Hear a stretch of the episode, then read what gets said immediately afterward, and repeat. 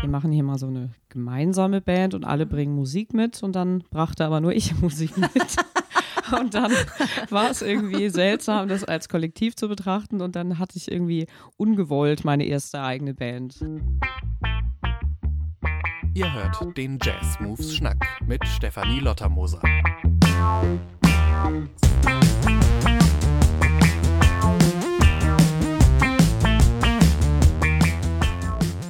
Moin und herzlich willkommen zum Jazz Moves Schnack. Wir haben jetzt in relativ kurzer Zeit noch eine Änderung und ich werde den Schnack ab jetzt äh, tatsächlich alleine machen, weil das ein bisschen flexibler für uns zu handhaben ist und ich ja auch beruflich immer wieder unterwegs bin und auch einfach die Möglichkeit habe, Leute unterwegs zu treffen. Trotzdem ist der Jazz Moves Schnack natürlich ein Podcast aus Hamburg und über viele Hamburger Musiker und Musikerinnen.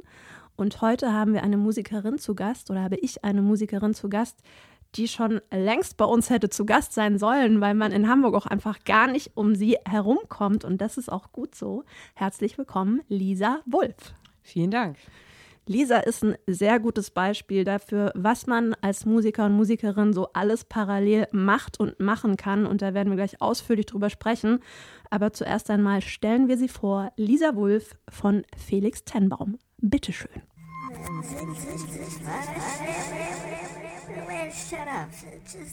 Lisa Wulff ist waschechte Hamburgerin. Hier wurde sie 1990 geboren und fand über die Stationen Klavier und Gitarre bereits neun Jahre später zum E-Bass. Sie studierte zunächst Musikerziehung an der Hochschule für Künste in Bremen, im Anschluss Jazz, Kontra und E-Bass an der Hochschule für Musik und Theater in Hamburg. Darüber hinaus absolvierte sie den Hamburger Popkurs. Als Sidewoman spielte sie bereits mit Nils Landgren, Rolf Kühn, Cäcilie Norbü und der NDR Big Band. Aber auch als Bandleaderin ihres eigenen Lisa Wulff Quartetts hat sie sich international einen Namen gemacht und bisher drei Alben veröffentlicht. 2016 bekam sie den IBSH Jazz Award, den Förderpreis von Jazz Baltica, verliehen. 2017 wurde sie in der Kategorie E-Bass Kontrabass für den Echo Jazz nominiert. 2019 folgte die Auszeichnung mit dem Hamburger Jazzpreis. Neben ihrer Tätigkeit als Live- und Studiomusikerin ist Lisa Wulff als Dozentin für Kontrabass beim Event im Popkurs der Musikhochschule in Hamburg tätig. Außerdem engagiert sie sich ehrenamtlich in diversen Jurys und im Beirat des Jazzbüro Hamburg. Das ist ja mal ein ganz schöner Text zu vorlesen erstmal. Gut, dass wir nicht mehr nur 30 Sekunden haben zur Vorstellung, das reicht gar nicht. Stimmt das alles, Lisa? Ja, das stimmt alles. Oder möchtest du irgendwas hinzufügen?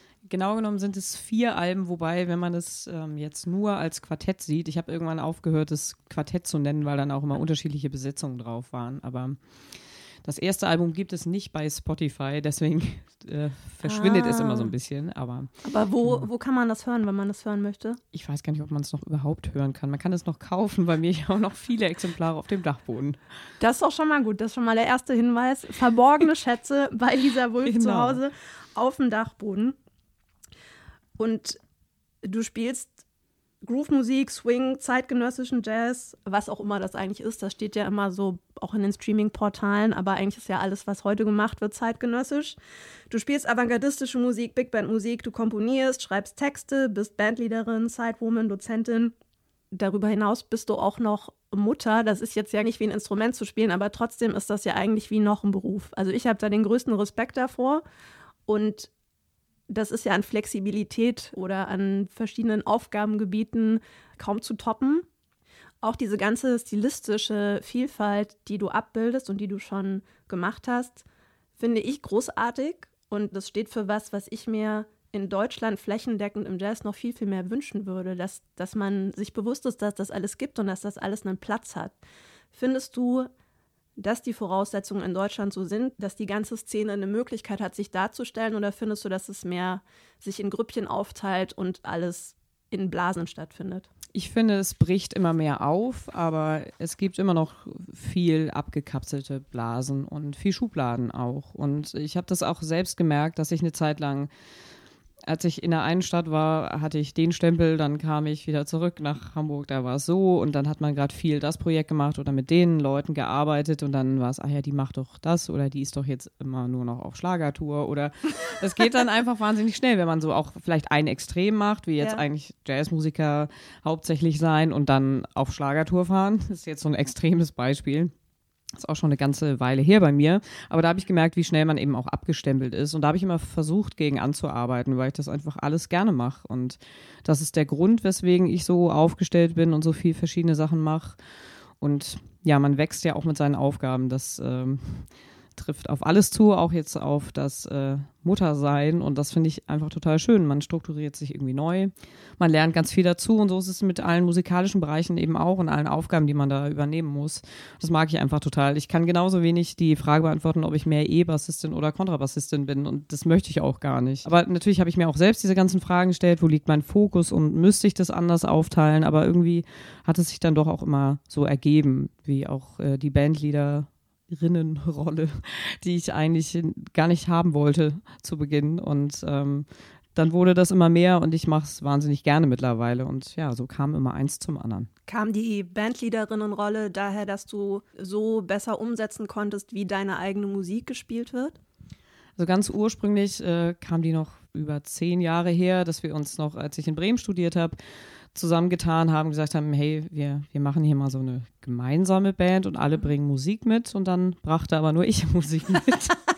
und dann war es irgendwie seltsam, das als Kollektiv zu betrachten und dann hatte ich irgendwie ungewollt meine erste eigene Band.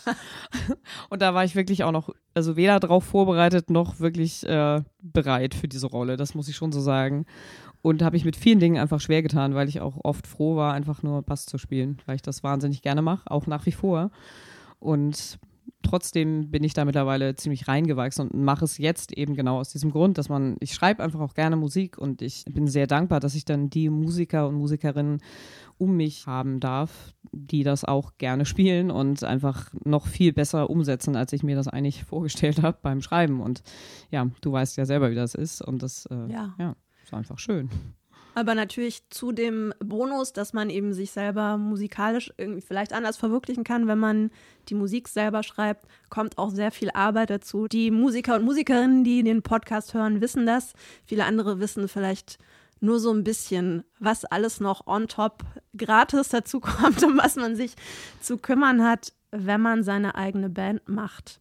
Willst du mal kurz so ein paar Dinge skizzieren, die man noch zu tun hat? Du machst ja auch dein Booking, glaube ich, selbst, ne? Oder hast du eine Agentur? Ja, also jetzt tatsächlich habe ich gerade angefangen, mit Nana zusammenzuarbeiten, die mhm. mir jetzt einfach, das ist jetzt was, wo ich gemerkt habe, das schaffe ich jetzt nicht mehr neben dem ganzen Spielen und Mama sein. Und das ist aber auch so schön, dass sich das einfach so ergeben hat. Aber bis dahin habe ich das alles selber gemacht und ich mache auch immer noch Booking selber. Ja.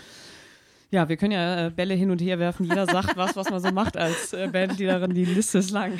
Ja, es sind da einfach ja, tausend Sachen vor dem Gig und nach dem Gig. Von ja, Musik schreiben, Proben organisieren. Konzertproduktion, Reiseorganisation. Ständig Fragen beantworten, weil man ja auch immer dafür zuständig ja. ist. Es ist wirklich wie so eine Rundumbetreuung. Und dann ja. muss man auf einmal den Schalter umstellen und auf die Bühne gehen und ist dann doch, so schnell man kann, nur die Künstlerin.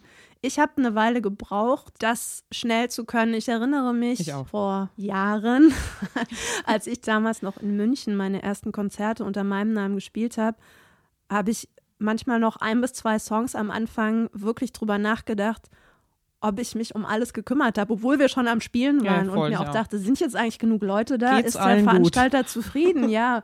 Also ja. wird das, werden wir genug Geld verdienen? Und ich habe über die Jahre zum Glück gelernt, dass ich einfach, wenn ich auf die Bühne gehe, bin ich auf der Bühne und dann ist das andere durch. Aber das hat bei mir echt gedauert.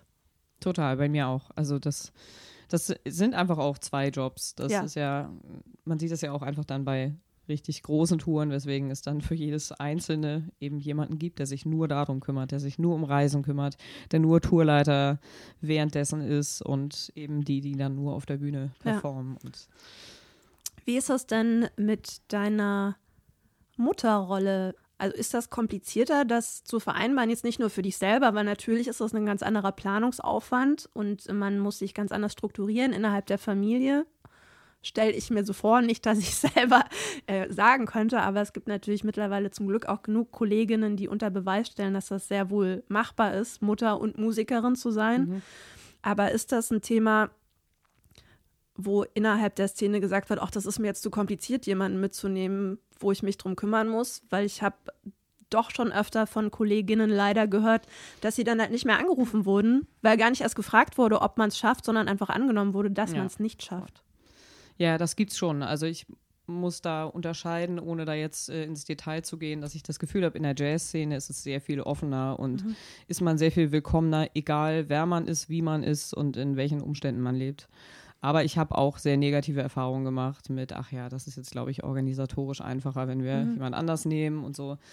Aber auch da hat es sich dann für mich so ergeben, dass ich eigentlich sehr schnell immer weiß, wo ich hingehöre und wo man immer noch willkommen ist und dass eigentlich auch genau das die Sachen und die Musiker und Musikerinnen sind, mit denen man sich umgeben will. Und das ist ja eigentlich auch wieder ein gutes Zeichen und äh, es werden Sachen aussortiert, die eigentlich vielleicht auch gar nicht gut für einen gewesen wären. Ja. Ich habe ja am Anfang schon gesagt, wir sind ja immer noch und weiterhin ein Hamburger Podcast über Jazz und du bist gebürtige Hamburgerin. Aber hallo. Aber hallo. Hast du jemals überlegt, woanders hinzuziehen? Ja, zwischendurch kurz. Also ich bin nicht weit weg gewesen, erst in Bremen. Ja. Ich habe es zum ersten Mal so mit so einer Distanz probiert und da habe ich aber ja wieder nach Hamburg gezogen, um hier noch weiter zu studieren. Und danach habe ich mich schon ein bisschen gefragt, äh, sollte ich, müsste ich nochmal weggehen. Aber irgendwie hat es sich für mich alles dann schon so, so gut gefügt hier, dass ich einfach auch viel unterwegs war, hier meine Strukturen hatte, dass ich eigentlich beschlossen habe, ich mag es hier so gern und eigentlich ist es egal, wo ich wohne für das, was ich tue. Und ähm, ja, das ist jetzt so ein bisschen lustig. In letzter Zeit wurde ich wirklich oft gefragt, ob ich noch in Hamburg wohne. Aber auch das ist ja wieder so eine Frage von Wahrnehmung. Nur weil man viel eben auch mit äh, Musikern und Musikerinnen aus anderen Szenen spielt, muss man ja nicht wegziehen, sondern das ist ja erstrebenswert, dass einfach alle sich vermischen auf allen Ebenen. Das stimmt. Auch das ist was, was an deinem Beispiel wirklich sehr schön sichtbar wird, dass das funktioniert, dass man zwar Teil von der lokalen Szene sein kann, am Ort, in dem man lebt, aber dass man genauso sich an anderen Orten vernetzen kann. Du bist zum Beispiel mit Kölner Leuten viel auf der Bühne, mit Heidi Bayer unter anderem und in München auch mit Alma Naidu. Und ähm, du bist auch, wie ich in der Vorstellung, wie wir in der Vorstellung schon gesagt haben, ja Mitglied in dem neuen Beirat des Jazzbüro Hamburg.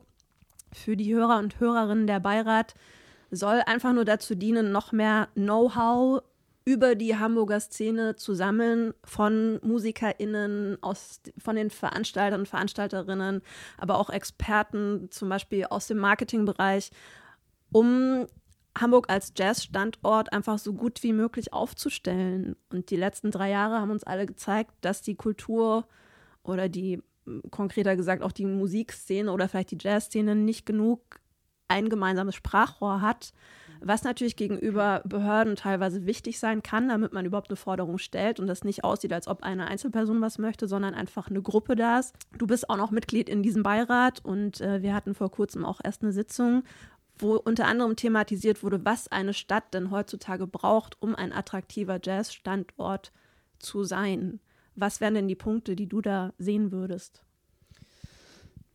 Ja, das ist sicher sehr vielschichtig und ähm, geht bei der Ausbildung an der Hochschule los, denke ich. Und eben auch da sehr die Außenwirkung und wie das nach außen hin beworben wird, äh, das Studium und was es hier für Möglichkeiten gibt.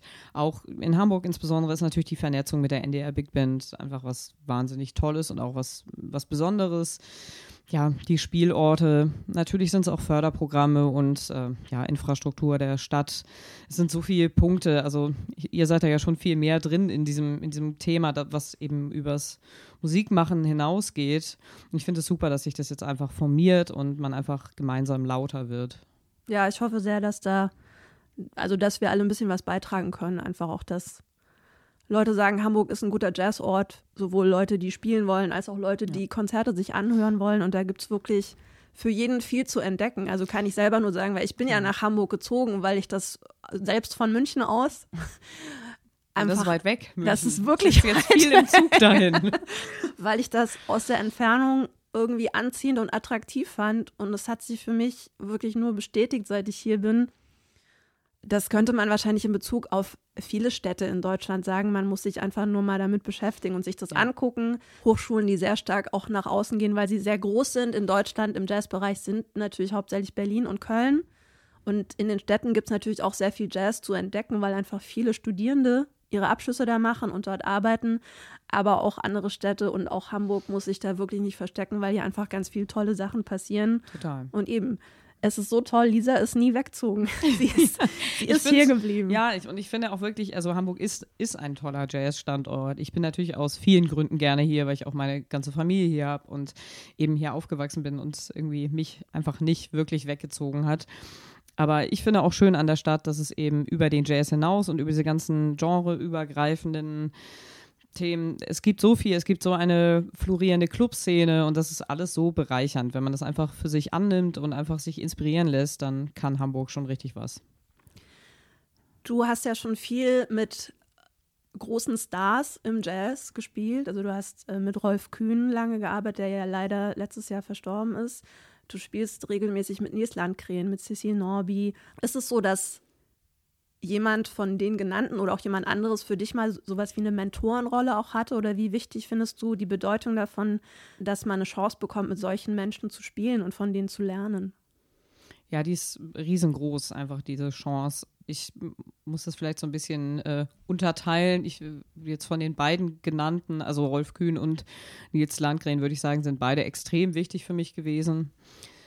Rolf ist einfach, äh, kann man jetzt umso mehr, aber sagen einfach eine, eine Jazz-Legende. Ich habe gestern auch kurz mir angeguckt, was der alles veröffentlicht hat und dann dachte ich mir, wie ist das denn mit so jemandem ins Studio gar nicht, zu gehen? sich das alles anzuhören. Ja. Ja, das ist einfach Wahnsinn, weil er einfach äh, Jazz-Geschichte ja. geschrieben hat und einfach es ein wahnsinniges Geschenk ist, wenn man Teil von dieser Jazz-Geschichte sein durfte. Also ich habe die letzten fünf Jahre in seiner Quartettbesetzung gespielt. Ja. Wir waren letztes Jahr auch noch im Studio. Wird da überhaupt noch viel geprobt?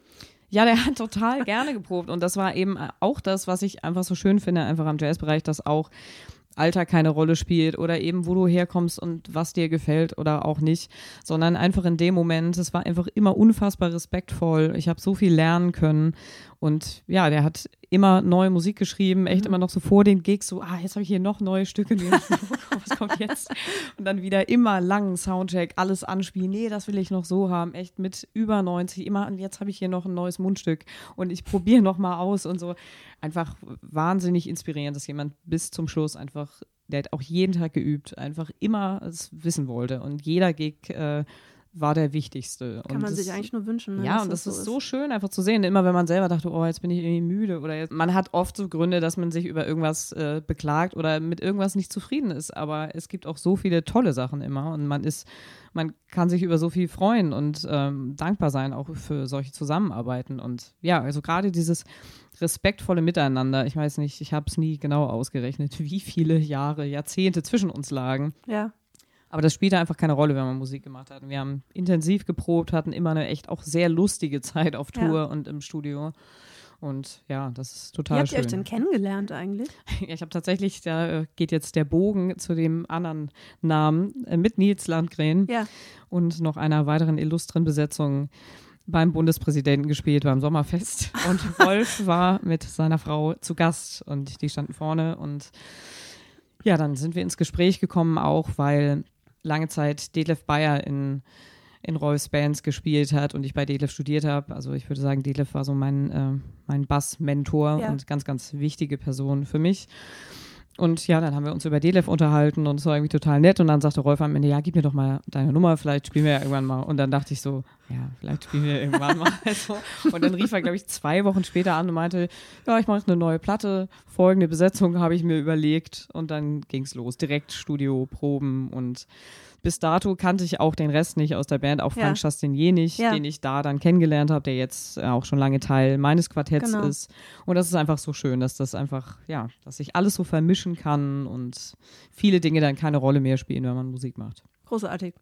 Können sich ganz viele andere Lebens- und Arbeitsbereiche wirklich eine Scheibe von abschneiden, muss man manchmal einfach wirklich sagen. Ja, ich muss noch äh, hinzufügen zu Nils Landgrenner, der natürlich einfach auch ein wahnsinniger Supporter ist von, von ganz, ganz vielen und der einfach immer immer unterstützend ist, immer Leute einlädt, einem Chancen gibt und äh, von seinem wahnsinnig tollen Jazz Baltica Programm bis zu ja. tausend anderen Gigs, wo er einfach sagt, hey, hast du nicht Lust dabei zu sein, wo man, wo ich am Anfang dachte, boah, ja, ich habe Lust, aber bist du dir sicher? Und es hat so viele Türen aufgemacht und er ist mit so einer Selbstverständlichkeit auch mit allen umgegangen und äh, ja. Weil Nils ist das ja wirklich ein Anliegen, dass sein Publikum, und er weiß ja, dass er auch ein großes Publikum hat, dass die auch Leute aus der jüngeren Szene einfach kennenlernen. Und also er versteht um diese Notwendigkeit, jüngeren Musikern und Musikerinnen eine Bühne zu geben. Viele Veranstalter arbeiten natürlich sehr, sehr gerne mit etablierten Namen, weil es ihnen natürlich auch eine gewisse Sicherheit gibt, dass Publikum auftaucht. Das können wir alle verstehen.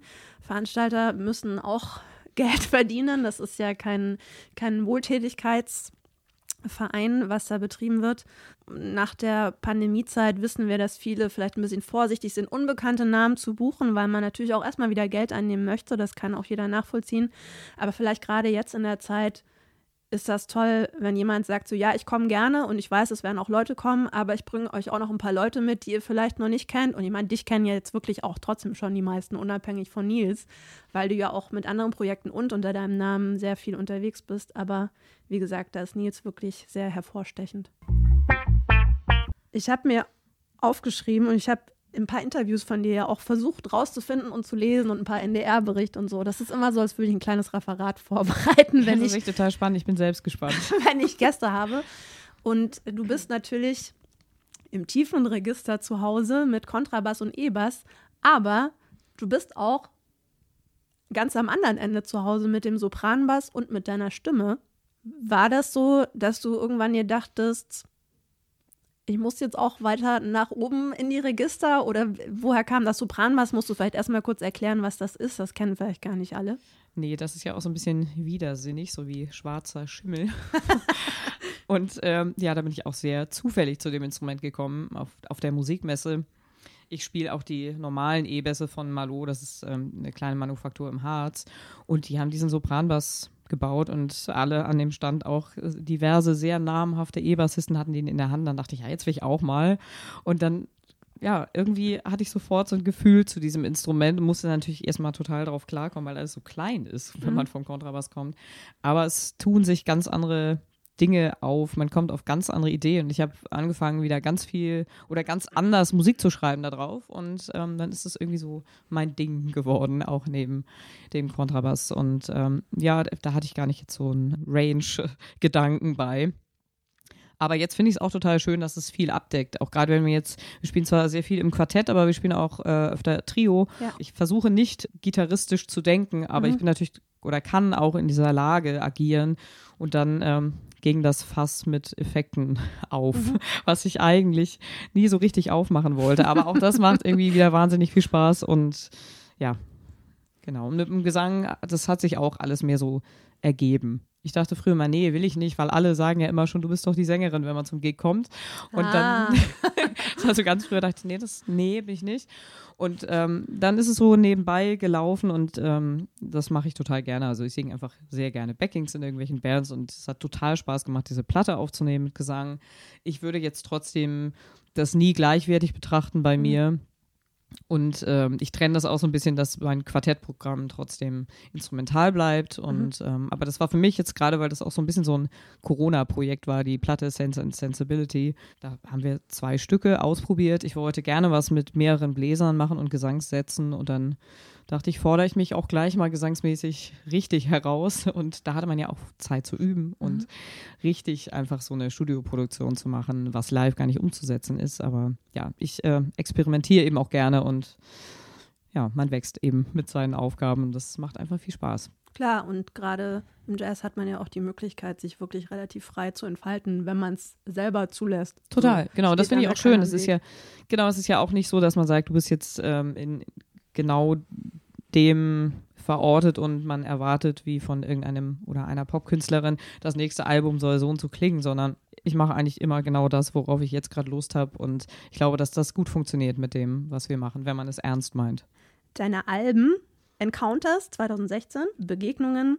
Es gibt ein Album von dir, das heißt The Surface von 2020. Genau, und davor gab es noch Wondrous Strange. Siehst du, das habe ich dann tatsächlich okay, nicht gefunden. The Surface, Dinge, die unter der Oberfläche sind, äh, Beneath the Surface. Und äh, 2021, wie du schon gesagt hast, Sense and Sensibility, also Verstand und Gefühl. Oder wenn man Jane Austen fragen würde, Sinn und Sinnlichkeit. Finde ich beides schön. Ja. Es war keine Jane Austen-Anlehnung, obwohl das natürlich oft gefragt wird. Finde ich aber super. Also es sind ja trotzdem schöne Assoziationen. Den Film habe ich tatsächlich gar nicht gesehen. Ich habe kurz überlegt, ob ich jetzt tiefergehend in, den, in die Film.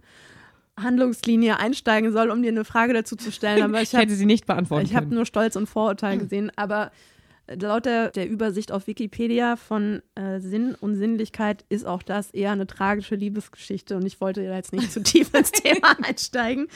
Aber das sind ja auf jeden Fall Titel, also Dinge, die unter der Oberfläche sind und Verstand und Gefühl. Das klingt ja nach Themen, die du behandelst, die sehr persönlich sind. Ist das denn so? Ja, ich würde schon sagen, dass da ähm, viel Persönliches einfließt. Ähm, das letzte Album war natürlich jetzt auch das erste mit Text. Ja. Aber auch vorher würde ich schon sagen, dass da viel, also gerade auch das erste mit den Begegnungen, das ist schon, da gab es eben diese verschiedenen Encounters, die einfach wichtig waren für mich. Mhm. Und genauso auch das Album dazwischen, Wondrous Strange, das ist der Titel der Biografie von Glenn Gould. Das sind immer so Überschriften eigentlich, die in der Zeit, in der ich die Musik geschrieben habe oder aufgenommen habe, einfach gerade sehr wichtig waren für mich. Und ähm, ja, ich bin jetzt niemand, der beim Konzert immer alles übermoderiert, so Titel von Stücken, aber die meisten haben Titel, über die man nachdenken kann, wenn man möchte. Ah, aber auch das ist ja ein schöner Platz, den du dann in dem Fall deinem Publikum bietest. Genau. Und es ist ja auch schön, vielleicht, wenn man ein bisschen Spielraum lässt und ein paar Sachen im Unklaren äh, vielleicht sind, weil gerade Instrumentalmusik ist da ein sehr schöner Platz dafür, dass man auch, wenn man im Publikum sitzt, einfach so ein bisschen die Gedanken schweifen lassen kann und das so für sich interpretiert, wie man es gerade fühlt. Ja, das, das mag ich eben auch. Ich will dann manchmal einfach nicht zu viel vorwegnehmen. Was ist denn jetzt mit dem Lisa Wolf Quartett oder mit der Lisa Wolf Band als nächstes geplant? Ich glaube, mittlerweile siehst du ja eher das Trio mit Silvan Strauß, dem Schlagzeuger, der auch schon bei uns zu Gast war, und mit Adrian Hanack, dem Saxophonisten, so ein bisschen als Basis für die Band und holst dann je nachdem Harfe, Saxophon, Posaune, Klavier, noch weitere dazu. Wird das so weitergehen oder hast du noch andere Pläne damit vor? Ja, also wir spielen jetzt tatsächlich auch wieder dieses Jahr ganz viel im Quartett, aber ist es so, wie du sagst, das hat sich einfach auch so ergeben. Das war jetzt auch nie mein Plan, das genau so zu machen, aber es hat sich dann bei der Aufnahme von Beneath the Surface so ergeben, dass eigentlich wir übrig blieben als Trio-Kern, schon Studio gebucht hatten und ich auch sehr spontan Frank gefragt habe, wirklich so drei Tage vorher auf Tour mit Rolf, was ich vorstellen könnte, ein paar Stücke mitzuspielen.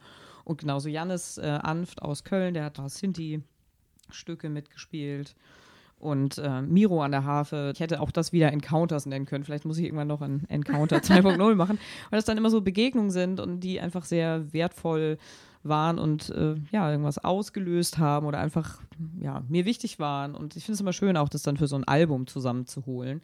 Und danach war ich so ein bisschen offen, was äh, live passiert. Mhm. Und jetzt sind tatsächlich, also für dieses Jahr stehen jetzt äh, schon einige Gigs an. Die meisten sind im Quartett mit Frank und das freut mich auch total, weil das einfach auch sich so ohne Stress, das ist jetzt die Quartettbesetzung so ergeben hat, dass es einfach wahnsinnig gut funktioniert. Und ja, mit Adrian und Silvan verbindet mich jetzt einfach schon eine sehr lange Freundschaft, musikalisch und menschlich. Und das ist einfach so viel wert. Wenn man sich so lange kennt, das merke ich immer bei den Gigs, das ist so vertraut. Und das geht dann einfach, einfach einen Schritt weiter als. Äh, Projekte, die sich treffen und natürlich auch auf einem hohen Niveau musizieren können. Aber das finde ich einfach, bin ich sehr dankbar, dass die Band schon so lange zusammenhält wir uns gegenseitig aushalten, schon so lange. Gibt es irgendeine Besetzung oder irgendeine Art Large Ensemble, für das du gerne mal schreiben würdest oder auch für Orchester zum Beispiel? Ja, Streicher hätte ich schon ja? als nächstes eigentlich Lust zu. Ich habe auch immer, also schon wieder tausend Ideen und habe auf ganz viele Sachen Lust. Ähm, und es könnte auch wieder passieren, dass es ein Album gibt mit verschiedenen Besetzungen einfach.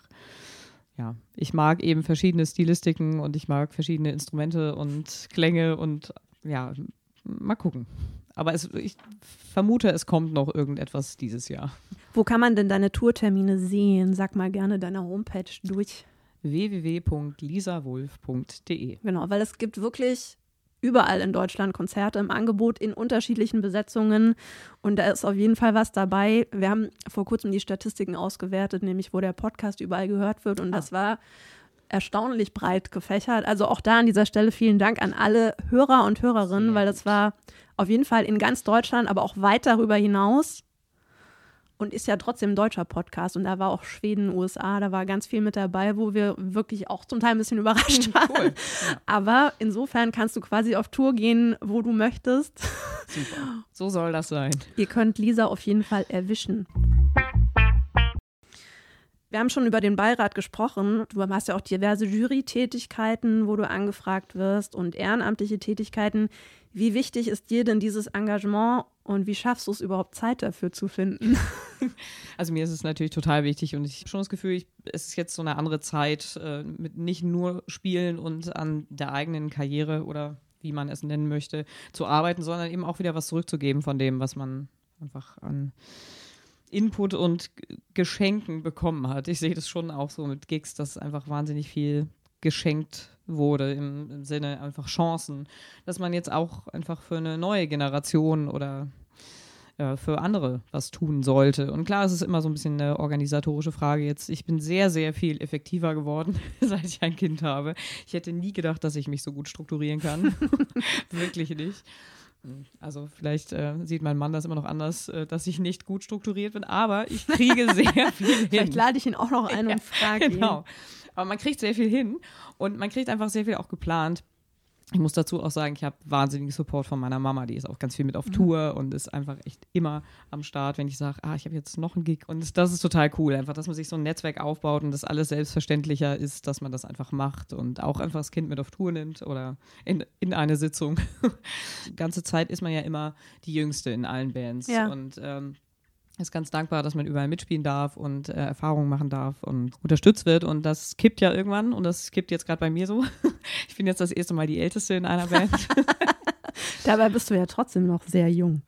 Ja, es ist, ist irgendwann ist es ja unterschiedlich, wann es so kippt. Ja. Aber und ich finde es total schön. Ich finde es auch total schön zu sehen, was so nachkommt, ja. auch an neuem Mindset was jetzt viel selbstverständlicher wahrgenommen wird. Und äh, ja, das ist einfach auch eine schöne Rolle. Es ist einfach trotzdem, es kommt was dazu und ähm, das finde ich total schön und das sollte man auch ernst nehmen, wenn man in, auch gefragt wird für so Tätigkeiten. Du hast ja auch den, den Hamburger Jazzpreis äh, bekommen, was ja auch hier in der Stadt Hamburg eine der tollsten Auszeichnungen ist, die man hier kriegen kann. Wie war denn dein Preisträgerkonzert damals? Mit wem hast du das gespielt? Ja, das äh, war total schön natürlich und das war alles sehr überraschend für mich. Also ich weiß noch, wie ich äh, irgendwann abends halb acht den Anruf bekam und ich dachte so, hab das so gesehen auf dem Display und dachte, ah, Mücke ruft an, es ist bestimmt irgendwie, die brauchen einen Bass, einen Verstärker oder irgendwie für einen Gig Mücke. Quinkhardt war auch schon bei uns zu Gast im Podcast. ja, und das kommt dann sehr unerwartet und ähm, ja, das ist natürlich eine totale Freude, wenn das so honoriert wird, was man macht. Und es war aber trotzdem relativ kurzfristig und es konnte keiner aus meiner eigentlichen Quartettbesetzung. Aber auch das war wieder so schön, weil es dann einfach, also das war natürlich nicht schön, aber das Konzert war schön. Und das ist das Schöne am Jazzmusik spielen, dass ich wusste, okay, ich kann trotzdem einfach Leute anrufen, mit denen ich gerne spiele. Und es ja. wird trotzdem ein schönes Konzert und ich kann mich trotzdem wohlfühlen auf der Bühne. Ist natürlich eine Sondersituation und Klar. das ist alles irgendwie, und dann hält man noch eine Rede und ja, es war natürlich wahnsinnig aufregend, aber auch so ein schöner Rahmen beim Elbjazz und alle waren irgendwie da und ja, das war total schön. Ich habe vorher gesagt, ich habe kurz recherchiert zu Jane Austen. Ich dachte, vielleicht gibt es irgendein tolles Zitat aus dem Film, das ich in Verbindung mit dir bringen kann. Habe dann aber nur ein Zitat zum Thema Sinnlichkeit von Ludwig Tieck gefunden. Mhm. Das würde ich gerne kurz vorlesen, weil das total schön ist. Und äh, weil Sinnlichkeit natürlich was ist, was auch mit Musik sehr stark in Zusammenhang steht, weil man, finde ich, ohne Emotionen schwer Musik machen kann. Und ich lese das einfach mal vor. Dass wir Sinnlichkeit haben, ist keineswegs verächtlich und kann es nicht sein. Und doch streben wir unaufhörlich, sie uns selber abzuleugnen und sie mit unserer Vernunft in eins zu schmelzen um nur in jedem der vorüberliegenden Gefühle uns selbst achten zu können.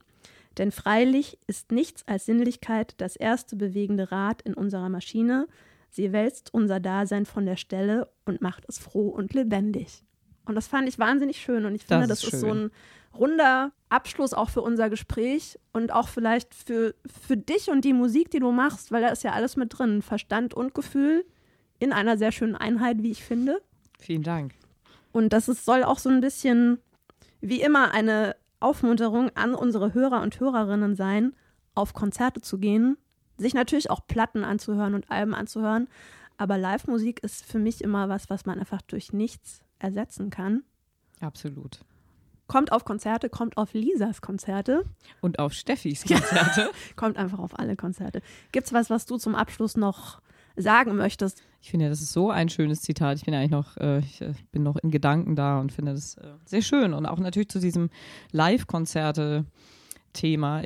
wenn man etwas Positives aus dieser Pandemiezeit nehmen, mitnehmen kann, dann das, weil ich sage das auch immer jetzt auf Konzerten, weil ich so empfinde in dem Moment, gerade dieses äh, gemeinsam irgendwas gestalten mit dem Publikum, das ist so so besonders. Das kann kein Stream, das kann auch keine Platte, auch wenn man die natürlich trotzdem sich zu Hause beim Wein noch mit wieder einer anderen schönen Stimmung anhören kann. Aber das ist einfach so ein Geschenk, dass man das wieder machen kann. Und ja. Ähm, ja, überhaupt, dass wir diesen Beruf ausüben können, das ist ein Geschenk. Und ich bin sehr dankbar, dass das so ist. Und ich habe mich sehr gefreut über die Einladung zu diesem Podcast. Ein tolles Schlusswort. Damit belassen wir es. Wir hören uns bald wieder. Vielen Dank, Lisa, dass du da warst. Ich danke dir. Und euch danke fürs Zuhören und bis zum nächsten Mal. Tschüss.